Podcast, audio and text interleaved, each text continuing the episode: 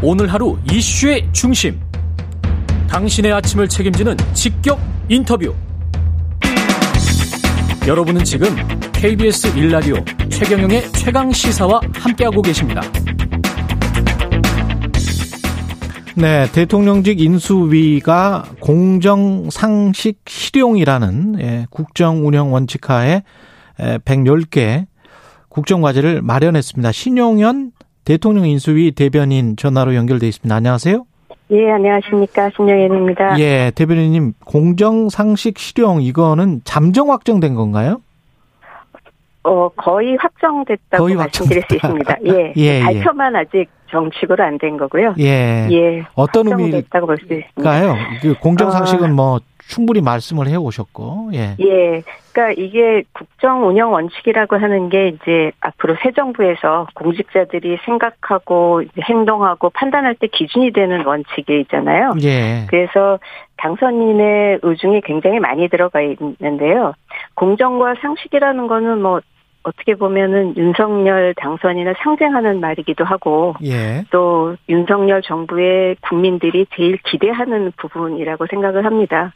그래서 공정과 상식이 들어있고 또 하나 이제 실용이라고 하는 거는 지금 이제 제일 중요한 게 민생을 챙기는 거잖아요. 경제적 음. 환경도 안 좋고 또 앞으로 글로벌 경제 위기 때문에 그 민생의 어려움이 예상되기 때문에 민생을 먼저 챙긴다 하는 의미가 들어있다고 생각을 합니다. 예.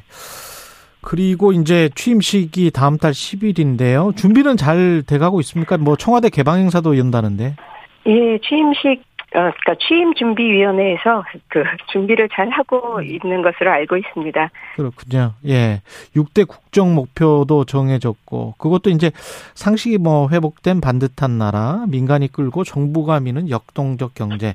네. 아, 이 안에 약간의 어떤 뭐랄까 의미가 담겨 있군요. 민간이 끌고 정부가 미는 역동적 경제라는 건 민간 예. 주도로 확실하겠다. 예, 뭐 약간 그렇습니다. 좀 다른 워딩들이 보이네요. 보니까. 예, 예, 예. 그래서 이런 것들을 그 국정 목표를 만들 때그 예.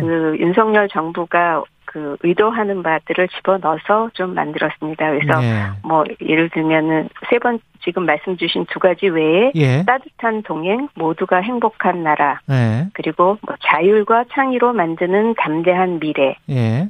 또 자유, 평화, 번영에 기여하는 글로벌 중추국가, 음. 그리고 마지막으로 대한민국 어디서나 살기 좋은 지방시대 이렇게 음. 여섯 가지거든요. 그래서 보통 이제 뭐 정치 행정, 경제, 사회, 외교 안보 이게 이제 4대 기본 부분이라고 예. 하잖아요. 예. 그 기본 부문에 요번에 특징이 미래하고 지방 시대를 추가한 겁니다. 어. 예, 그래서 이제 미래 쪽은 뭐 지금 굉장히 중요하게 부각되고 있는 과학 기술이라든지 창의 교육, 뭐 탄소 중립 문제 그리고 음. 이제 청년들 문제 예. 이런 거를 묶어서 미래 지향적인 어 아젠다를 설정한 거를 이제 미래 분야로 넣고요. 예. 또 하나 이제 굉장히 중요한 게 이제 지방 시대라는 걸 추가를 한 건데요. 음. 이게 이제 지역 불균형을 해소를 해야 대한민국이 재대약할 수 있다 하는 그런 의지를 담은 겁니다. 그래서 여기 이제 지방 시대에는 사실은 굉장히 큰 아젠다들이 들어 있어요. 예. 그래서 김병준 위원장님이 이제 오늘 발표를 하실 건데 지역 균형 발전 특별위원회에서 이제 여러 가지 의제들을 논의를 하셨기 때문에 예. 이 의제들에 대해서 이제 앞으로도 계속 논의해 가면서 또 의견 수렴해 가면서 이런 음. 음 것들을 전향적으로 계속 확장해 나가자 그런 의미로 이제 지방 시대가 별도로 표, 그 포함이 되어 있습니다. 그래서 예. 어떻게 보면 5 플러스 1 음. 그러니까 6대라기보다는 5 플러스 1 이렇게 갈 것 같아요. 예. 이게 서로 또 잘 됐으면 좋겠습니다.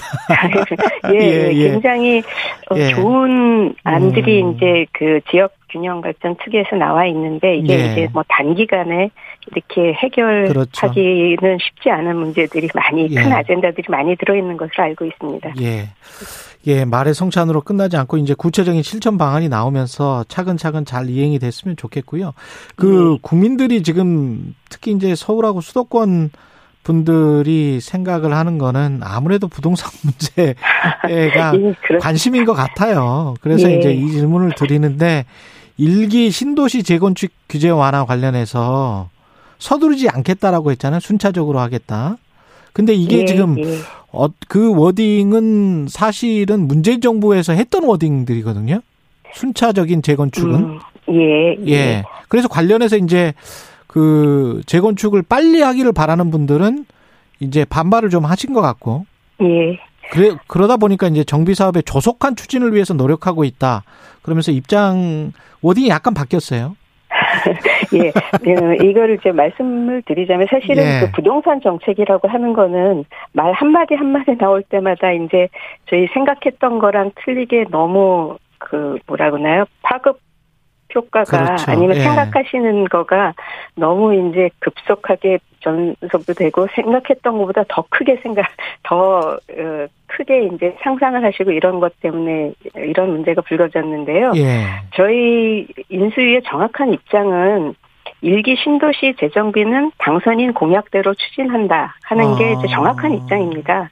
그래서 당선인께서 이게 그 공약에 예. 일기 신도시에 대해서 조속한 정비 사업을 하고 특별법도 말씀을 하셨기 때문에 음. 그것에 대해서 이제 인수위가 준비를 하고 있고요. 예. 어, 특히 이제 제가 말씀드릴 수 있는 것은 지금 이제 언론에 보니까 뭐 이게 굉장히 장기간이 소요될 거다. 뭐 음. 그래서 이제 뭐 그 새 정부 내에서는 뭐첫 첫 삽도 못 들 거다. 뭐 이런 식의 그 언론 보도가 나온 걸 봤는데 그렇지는 네. 않고요.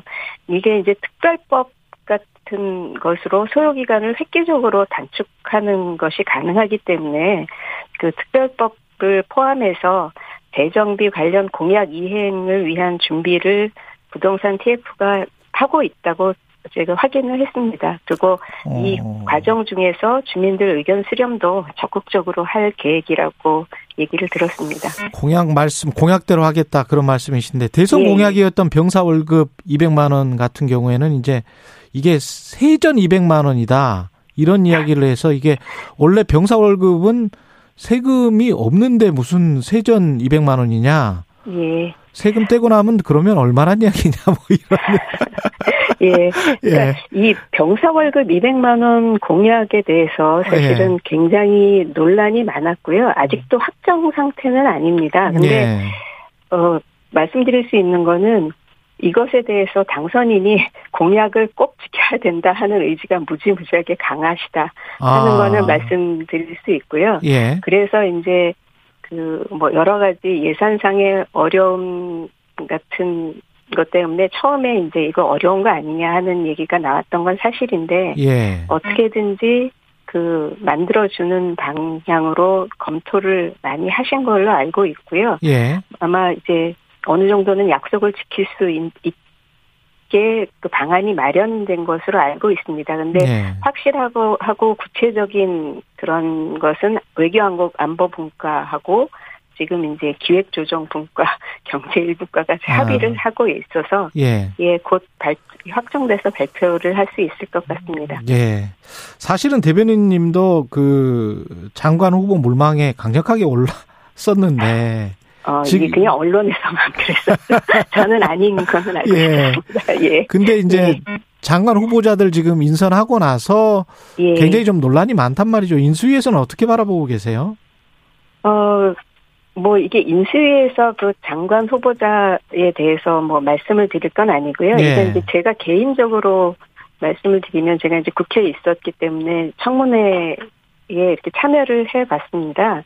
근데 이제 앞에 그리고 이제 그 박화근 예. 그 원내대표님이 말씀하시는 것도 이제 들었는데 예. 말씀 주신 것처럼 뭐 도덕성이 굉장히 중요한 검증 그 잣대 중에 하나인 거는 맞는데 예. 그 외에도 사실은 봐야 될 것이 많이 있거든요. 이게 총리나 장관 후보자를 검증하는 거기 때문에 어떤 전문성이라든지 음. 어떤 이제 뭐 리더십이라든지 그런 그 원하는 방향대로 그 정부를 그 이끌어 나갈 수 있는 어떤 개혁적인 마인드 이런 것들도 조금 이제 봐야 되는데 지금은 너무 한편으로만 뭐 도덕성 뭐 의혹 이런 쪽으로만 이제 이렇게 쏠려 있는 거가 저는 이제 옛날부터 조금 불만이었었고요. 예. 물론 이제 기본적인 것들 검증은 해야 되는 거가 당연한데 예. 그거하고 어떤 정책적인 측면하고 조금